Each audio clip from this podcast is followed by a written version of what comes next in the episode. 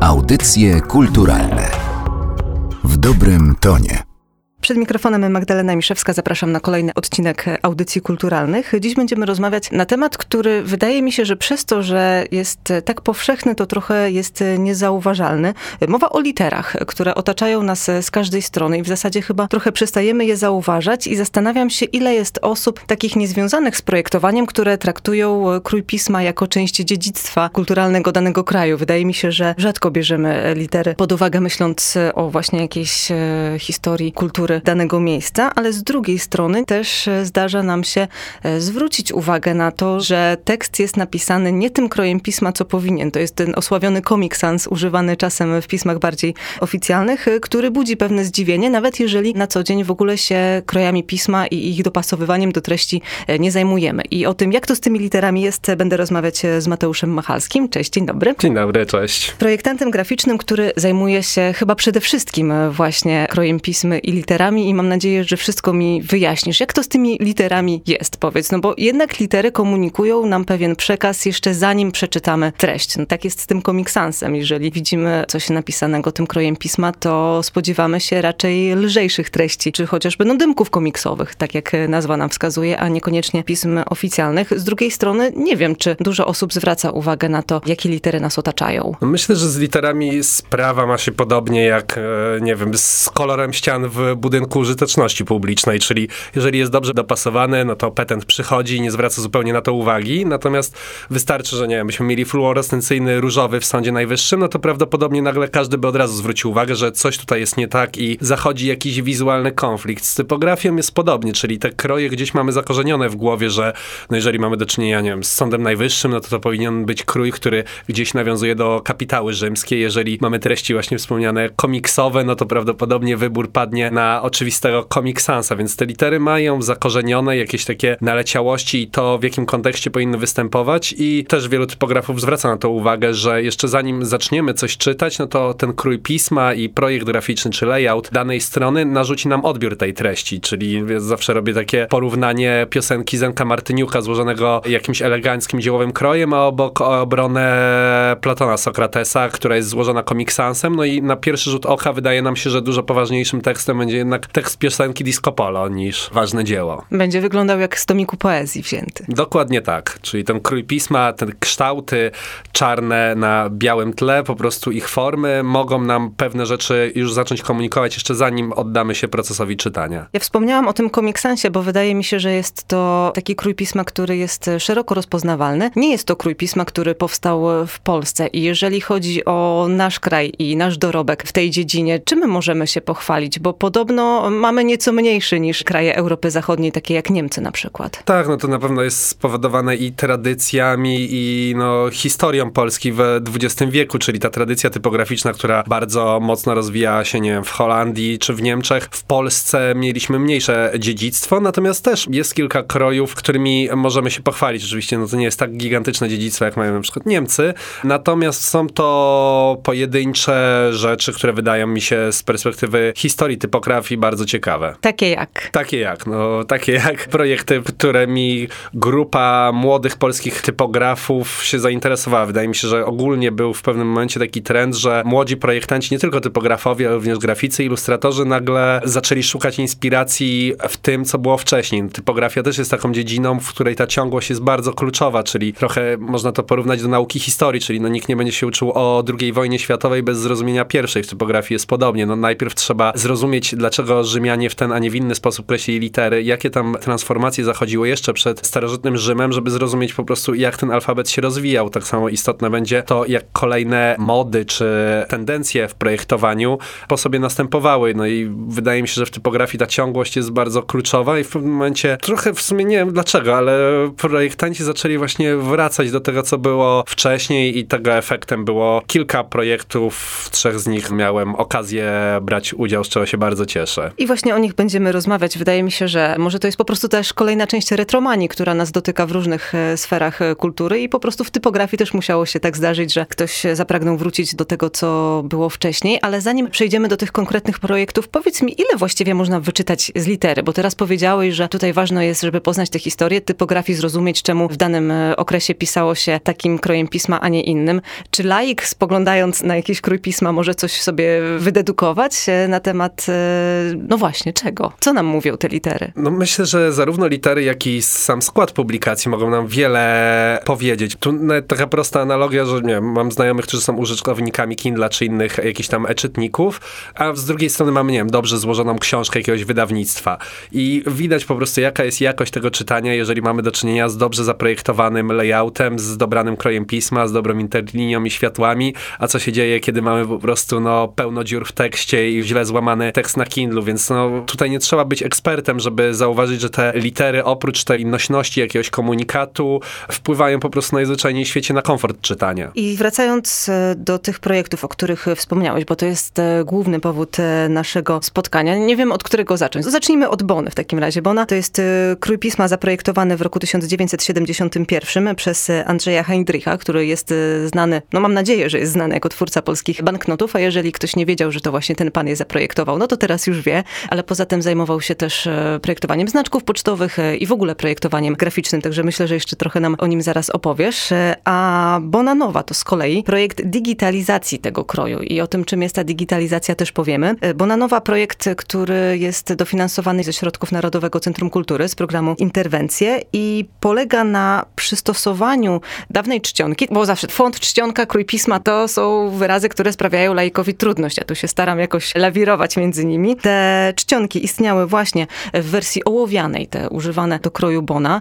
Bona Nowa umożliwia nam korzystanie z tego kroju pisma na komputerze, ale to nie wszystko. To nie jest tylko przeniesienie kroju pisma z tej wersji fizycznej. To jest także dodanie odpowiednich znaków, które kiedyś nie były potrzebne, a teraz jak najbardziej są. Ale to może od początku, może od pana Andrzeja Heindricha i od tego, jak to się zaczęło, że ty, bo to ty właśnie się tym krojem Bona zainteresowałeś. No tu myślę, że pan Andrzej Heindrich jest tak ciekawa osoba i osoba o tak gigantycznym dorobku artystycznym, że tu można by pewnie z 10 audycji zrobić o samej jego twórczości, a w dużym skrócie e, dokładnie, no pan Andrzej najbardziej chyba jest znany ze swojego projektu, za którym jest schowany, czyli z polskich banknotów. Oprócz tego był autorem layoutu paszportów, zaprojektował ponad tysiąc znaczków, pracował jako dyrektor artystyczny w czytelniku, gdzie szczycili się wydawaniem 350 książek rocznie, co w erze przedkomputerowej jest jakimś kosmicznym wynikiem. I ja w pewnym momencie na pierwszym roku czy drugim roku studiów trafiłem do Zecerni Akademii Sztuk Pięknych, gdzie zobaczyłem krój Bona i tak nawet nie za bardzo wiedziałem, co to są za literki. To są Zecernia, no to jest miejsce, gdzie kiedyś drukarze odbijali z metalowych, ołowianych klocuszków składy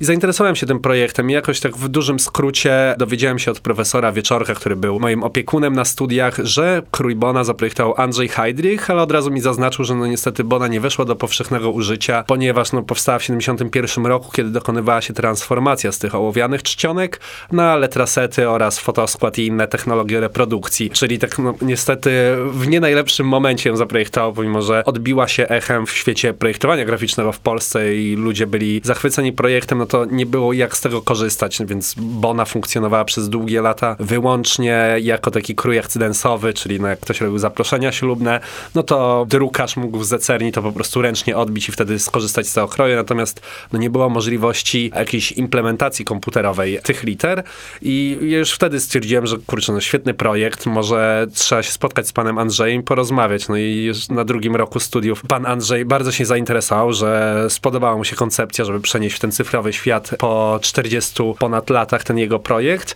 Ja od razu z marszu przystąpiłem do przerysowywania, no ale na szczęście wtedy szybko zrozumiałem, że to jeszcze nie jest czas, żebym się łapał za tak poważną sprawę, no i projekt przeleżał w szafie 4 lata, podczas których udało mi się trochę zdobyć zrozumieć tą funkcję litery, sposób kreślenia oraz technologiczne aspekty. No i po czterech latach spotkaliśmy się z panem Andrzejem i Leszkiem Bielskim, który realizując różne projekty z panem Andrzejem Heidrichem dowiedział się o naszej wcześniejszej współpracy i stwierdził, że warto do tego wrócić. No i postanowiliśmy zrobić projekt, który się będzie nazywał Bonanowa, czyli trzech absolwentów Wydziału Grafiki spotyka się, tak naprawdę to były trzy różne generacje, ponieważ pan Andrzej Heidrich ma 90 lat, Leszek Bielski około 55, no i po studiach, więc no trzy różne generacje absolwentów Wydziału Grafiki spotykają się, żeby realizować wspólnie projekt rozwinięcia tej bony. No i podstawowym założeniem oprócz digitalizacji tej podstawowej odmiany, którą pan Andrzej Heidrich zaprojektował, było rozszerzenie jej o odmianę pionową, czyli regular oraz bold, czyli taką grubszą, żeby po prostu bona mogła funkcjonować jako pełnoprawny krój dziełowy, czyli taki, którym możemy po prostu no, złożyć dłuższy tekst. No i przez ponad rok spotykaliśmy się regularnie. Dołączyły do nas kolejne osoby, Anna Wieluńska oraz Michał Jarociński, które pomagały nam przy kreśleniu kolejnych znaków. Potem postanowiliśmy, że warto by było nawet trochę popromować ten projekt, żeby ludzie zrozumieli, jak powstaje krój pisma i tak narodziła się idea, no wiadomo, że to nie jest lot w kosmos, założyliśmy po prostu fanpage projektu, nawet nie myśląc o tym, że znajdzie się więcej niż 50 osób w Polsce zainteresowanych. A jest ich ponad 2000, ale mnie też to zaskoczyło. Jak to się stało, że Krój Pisma ma swój fanpage, że tam można prześledzić krok po kroku te wszystkie próbne wersje, które pojawiały się w czasie pracy nad krojem. Można się poprzyglądać, jak to robiliście. Wydawało mi się to bardzo abstrakcyjne, jak pierwszy raz na ten fanpage trafiłam. No, my jak założyliśmy ten fanpage, to też myśleliśmy, że właśnie więcej niż 50 osób tam nie zajrzy, ale stwierdziliśmy, że dla tych 50 osób warto robić transmisję z powstawania tego projektu i wydawało nam się to też o tyle ciekawe, że nawet wielu grafików nie wie do końca, jak te kroje pisma powstają i z jakim nakładem pracy wiąże się wykreślenie no, całej rodziny krojów pisma, ale żeby to też nie było takie stricte techniczne, postanowiliśmy, żeby pomóc popromować w ogóle samą twórczość Andrzeja Heidricha, dlatego na fanpage'u Bonanowa często wrzucaliśmy jakieś ciekawostki zarówno o pracach pana Andrzeja Heidricha, jak i jego żony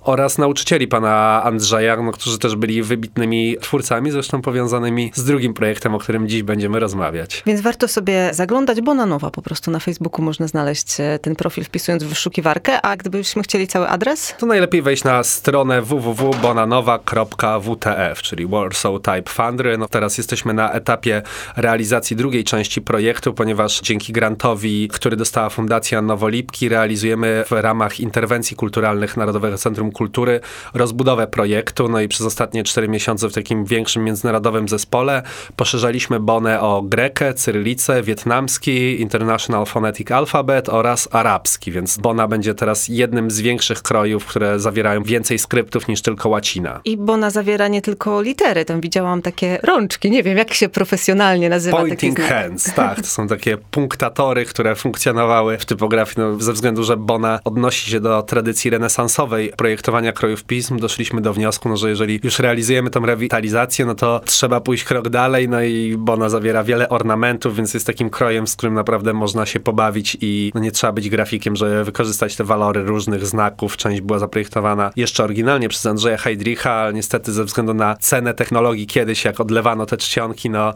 nie zdecydowano się na ich produkcję, natomiast my w erze cyfrowej nie musieliśmy nic odlewać, nie musieliśmy kupować stopu ołowiu z jakimiś drugimi metalami, więc mogliśmy sobie pozwolić na zaimplementowanie różnych ornamentów w samym kroju. Ale nawet jeżeli nie pracuje się z ołowiem, to i tak e, wymaga wielu prób e, i błędów, e, zanim się dojdzie do tego ostatecznego efektu, tak? Bo to trzeba coś zaprojektować, wydrukować, przyjrzeć się, zauważyć błędy, poprawić, znów wydrukować, znów się przyjrzeć. Tak, no ten proces nie jest najbardziej ekologiczny ze względu na to, że litery trzeba ocenić po wydrukowaniu, więc no każdy etap korekt e, skutkował tym, no, że trzeba było sprawdzić oprócz tego, jak ten krój wygląda w dużym rozmiarze, jak on wygląda w tekście, czy działa w różnych językach, no bo to też jest istotne, że występowanie niektórych znaków jest inne, nie wiem, w węgierskim, inne w polskim, jeszcze inne w angielskim, więc te wszystkie rzeczy trzeba było sprawdzać, ale tutaj też była ciekawa sprawa, ponieważ w pewnym momencie podjęliśmy decyzję, jak realizowaliśmy ten projekt, że potrzebna nam grupa testerów, którzy najzwyczajniej w świecie będą ściągać zrealizowany projekt i nanosić swoje korekty i sugestie. I to było o tyle ciekawe, że do grupy testerów dołączyli nie tylko graficy, ale również wydawcy, również osoby związane ze środowiskami, nie wiem, nauk ścisłych, jak matematycy, którzy też mieli inne wymagania, jeżeli chodzi o typografię,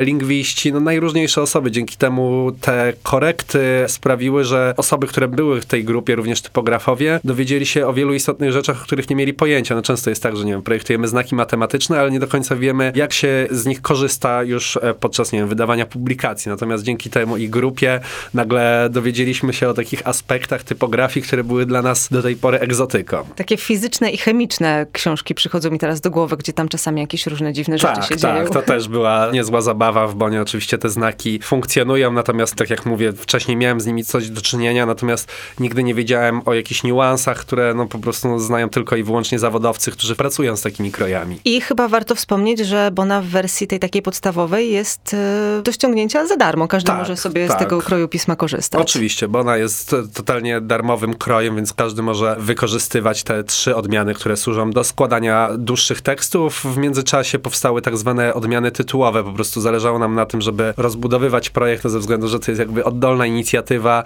Stwierdziliśmy, że za jakieś symboliczne pieniądze są sprzedawane takie dopełniające odmiany, z których finansujemy rozbudowę portalu, dodawanie nowych znaków i tak dalej. Krój Bona zaprojektowany przez e, Andrzeja Heydricha i tutaj w przeciwieństwie do kroju, o którym będziemy mówić e, za chwilę, wiemy, kto jest twórcą i można było z nim współpracować, więc ta digitalizacja podejrzewam przebiegała łatwiej, nawet można było wspólnie z e, twórcą określić, jak mają wyglądać te znaki, których wcześniej w tym kroju pisma nie było. W przypadku brygady jest zupełnie inaczej, bo nie dość, że powstała dużo wcześniej, to jeszcze nie do końca chyba wiadomo, kto jest autorem. Tak, z brygadą sprawa wygląda zupełnie inaczej. No też trzeba zrozumieć, że jakby ideą digitalizacji zazwyczaj jest to, że znajdujemy krój, który, nie wiem, powstał w XVI wieku. Nie mamy niestety możliwości porozmawiania z autorem o jego intencjach i po prostu staramy się wiernie odrysować litera po literze to, co powstało.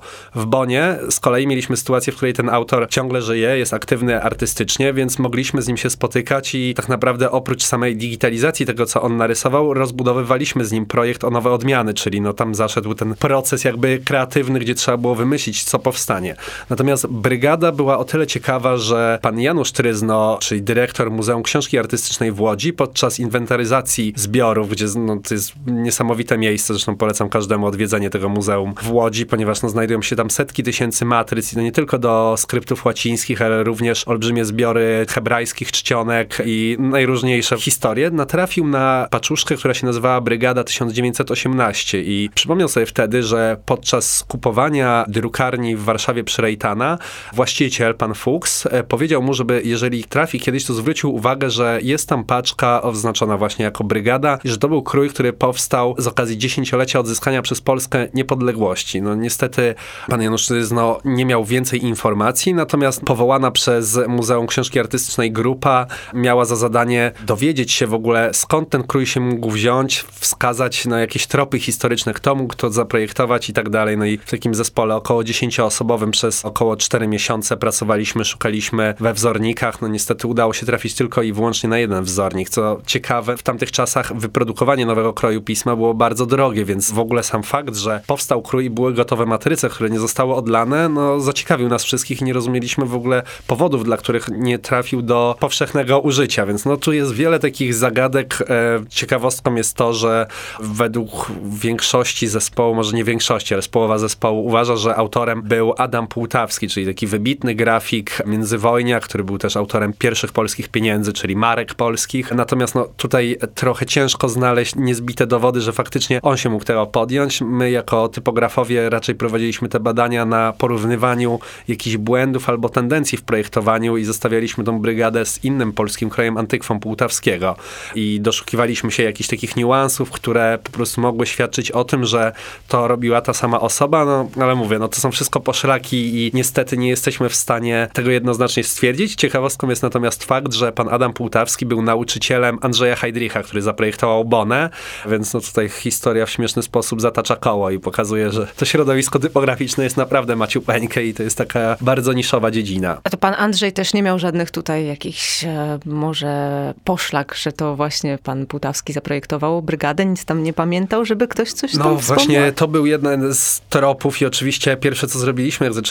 badania, no to przedstawiliśmy ten wzornik panu Andrzejowi i zastanawialiśmy się wspólnie z nim, porównywaliśmy go z antykwą. Pan Andrzej nie przypominał sobie, żeby widział coś takiego, natomiast no też tych nazwisk, które mogły w ogóle wykonać pisma tej jakości w tamtych latach nie było tak wiele. Tak naprawdę no, oprócz Adama Półtawskiego nie pojawiało się żadne inne nazwisko i wszystkie tropy prowadziły do niego. Natomiast no tu kilka osób było zdecydowanie na nie i uważało, że to jest niemożliwe, żeby on to zaprojektował, ponieważ no, to była taka gwiazda projektowania w tamtych latach i na przykład według Andrzeja Tomaszewskiego, jeżeli to by był faktycznie Adam Półtawski, no to by było wszędzie opisane i by była wielka z tego historia, więc no to jest taka ciekawostka, która do dziś nie została wyjaśniona. W pewnym momencie, no dzięki grantowi z Niepodległa, które muzeum dostało na realizację projektu, Borys Kosmynka oraz Przemysław Hofer zaprosili mnie do zespołu, który pracował nad digitalizacją brygady i w odróżnieniu właśnie od Bony, no tutaj nie mieliśmy dostępu do oryginalnego autora, czyli ta praca to nie był taki proces kreatywny, tylko raczej archeologię, czyli Morys z Przemysławem Hoferem zeskanowali najpierw wszystkie matryce pod mikroskopem, no a potem był ten etap żmudnej roboty, czyli narysowanie wszystkiego za pomocą krzywych Beziera, no i nadanie brygadzie cyfrowej formy i upublicznienie jej, no to się odbyło w Pałacu Prezydenckim, więc też byliśmy bardzo zadowoleni, że nagle typografia z tej niszowej dziedziny, o której sobie większość osób nie zdaje sprawy, nagle ma swoją premierę uroczystą i Andrzej Duda, prezydent Polski, przekazuje ją za darmo do użytku, do domeny publicznej. Pałac Prezydencki korzysta teraz z tego kroju? Tak, to jest też ciekawe, że pomimo tego, że do dzisiaj nie ma unormowanego na przykład, nie wiem, orła białego polskiego, który by miał załącznik cyfrowy w dzienniku ustaw, a z krojem nie było problemu i faktycznie dokumenty wychodzące zarówno z Pałacu Prezydenckiego, jak i z większości ministerstw skorzystają z brygady, więc fajnie, bo widać, że krój się w jakiś sposób przyjął i udało się chociaż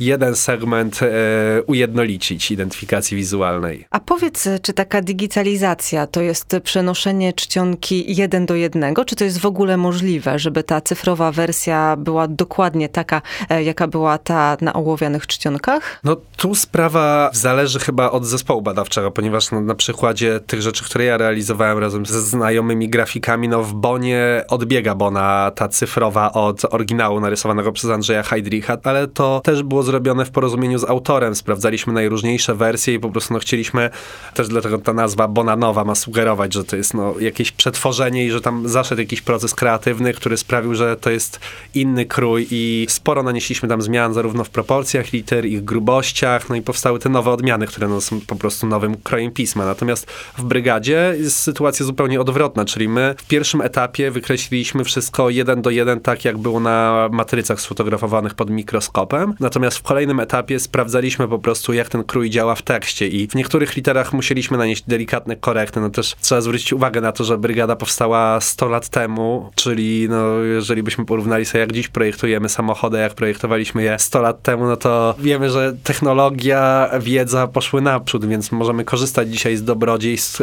wyników badań tego, jak wpływać na czytelność kroju pisma i jak doprowadzić do tego, żeby ten krój jak najlepiej działał w procesie czytania, więc no w brygadzie zaszły delikatne zmiany względem oryginału, natomiast no, staraliśmy się, żeby było ich jak najmniej. Wiemy, że z brygady korzysta Pałac Prezydencki. Rozmawialiśmy na początku o tym, że trzeba dostosować ten krój pisma do funkcji tekstu. Kto może z Bony korzystać? Korzystać może każdy, ale do jakich celów e, najbardziej się nadaje? Jak ty to widzisz? No, Bona to jest zdecydowanie litera w takiej stylistyce włoskiego renesansu. Wydaje mi się, i to też Andrzej Heidrich zawsze sugerował, że Bona idealnie sprawdzi się tam, gdzie mamy do czynienia z jakimiś poważniejszymi tekstami, z czymś, co wymaga eleganckiego składu, ze względu na tą ilość ornamentów i różnych detali, no pozwala na różne zabawy z tekstem, czyli raczej to będą takie wydawnictwa klasycyzujące. Natomiast w odróżnieniu od Bony, Brygada, no dzięki takiej formie belkowatych szeryfów, tak naprawdę sprawdza się zarówno w pismach urzędowych, jakie dostajemy, nie wiem, z Ministerstwa Kultury, jak i w identyfikacjach wizualnych, bo widzieliśmy kilka projektów, gdzie naprawdę współczesne identyfikacje wizualne festiwalu korzystały z Brygady i to z dużym powodzeniem. Nawet byliśmy zdziwieni, że krój stuletni może w jakiś sposób funkcjonować w takich bardzo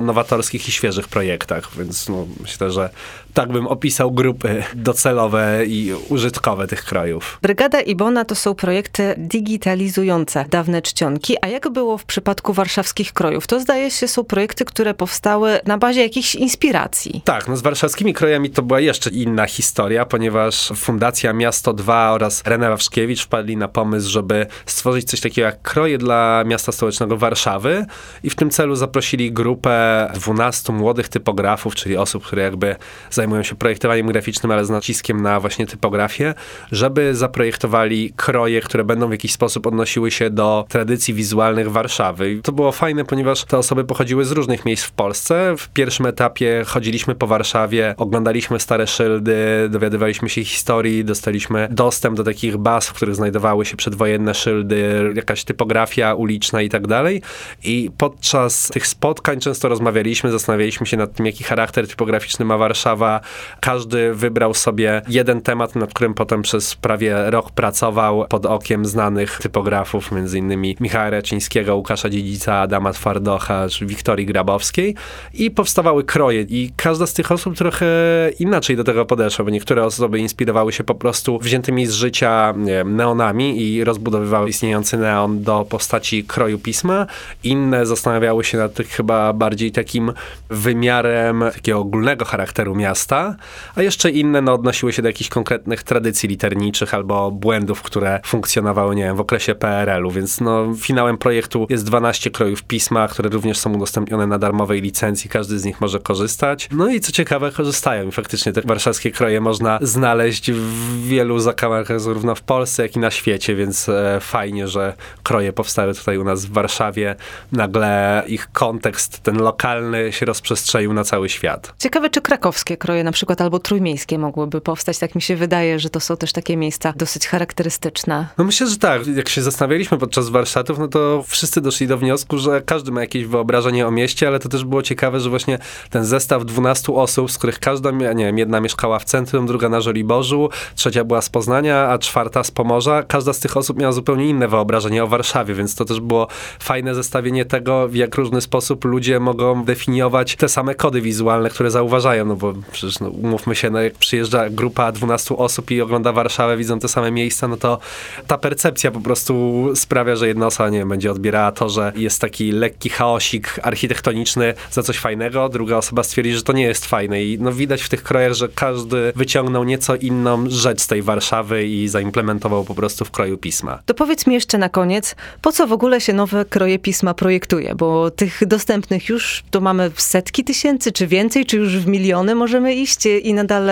powstają nowe. I gdzie tym wszystkim pisać e, różne teksty? Jak z tego korzystać i po co właśnie te coraz to nowsze kroje się projektuje? To jest bardzo ciężkie pytanie i czy potrzebujemy cały czas nowych krojów? Wydaje mi się, że z kilku powodów tak. No to jest mniej więcej taki sam temat jak, nie wiem, z nowymi utworami muzycznymi, czy z nowymi samochodami. No generalnie jakby sama geneza tego, że auto ma cztery koła się nie zmienia, że służy do jazdy, natomiast no mogą się zmieniać, nie wiem, jakieś tam konkretne parametry, że nie wiem, potrzebujemy samochód do wyścigów, samochód terenowy, potrzebujemy autobus, który przewiezie dużą grupę ludzi. No i to samo się dzieje w typografii. No dochodzi oczywiście aspekt, że przychodzą nowe trendy, które, nie wiem, zmieniają zupełnie sposób patrzenia na litery. No teraz jest taki antyestetyczny trend w typografii, gdzie ludzie naprawdę no, wyprawiają szalone rzeczy i robią tak zwane kroje displayowe, w których po prostu widać olbrzymią ekspresję artystyczną, ale równolegle do tego powstają wciąż kroje oparte o zasady, które wymyślono w XV wieku, więc jak w każdej dziedzinie kreatywnej, no przychodzą, odchodzą mody. Drugim aspektem jest na pewno technologia, że to jak projektowano kroje, nie wiem, jeszcze 50 lat temu, kiedy do dyspozycji mieliśmy tylko te ołowiane czcionki, no dzisiaj zupełnie się zmienia, ponieważ tych rodzajów czytników, podłoży, na których drukujemy, czy przeznaczenia tych krojów jest tak wiele, że po prostu ciągle potrzebujemy czegoś nowego, więc no ta technologia się rozwija, więc typografowie muszą projektować kolejne kroje, które będą odpowiadały danym czasom. No a trzecia rzecz, no to są wszystkie kroje multiskriptowe, czyli to, czym Bona i Brygada się teraz stały, czyli kroje, które oprócz łaciny zawierają jeszcze jakieś obce skrypty, na przykład właśnie grekę, cyrylicę, arabski, ze względu na to, że coraz częściej powstają, nie znaczy coraz częściej, no takie publikacje powstawały od XV wieku i nawet nie wiem, czy nie w większej ilości niż dzisiaj, natomiast duże firmy na przykład, czy wydawnictwa multiskriptowe, chcąc utrzymać jakby spójność wizualną jakichś layoutów, czy serii wydawniczych, poszukują krojów, które po prostu zawierają więcej niż jeden skrypt, dzięki czemu książka wydana, nie wiem, w Warszawie, w Tel Awiwie, w Mosulu i jeszcze tam gdzieś będzie po prostu wyglądała w ten sam sposób, jak grafik sobie to wyobraził, a nie będzie trzeba korzystać z pięciu różnych krajów. I oficjalne dokumenty na przykład z polskich ministerstw mogą iść za granicę z wykorzystaniem polskiego kroju pisma i to też e, zawsze bardzo dobra rzecz, tak mi się wydaje. Zachęcam do przyglądania się literom i temu, co się za nimi kryje. Rozmawiałam z Mateuszem Machalskim. Dziękuję bardzo. Dziękuję bardzo. Brygada Bonanowa i warszawskie kroje pisma o tym e, przede wszystkim i linki do tych wszystkich krojów, do informacji na ich temat e, znajdziecie w opisie odcinka. Audycje kulturalne w dobrym tonie.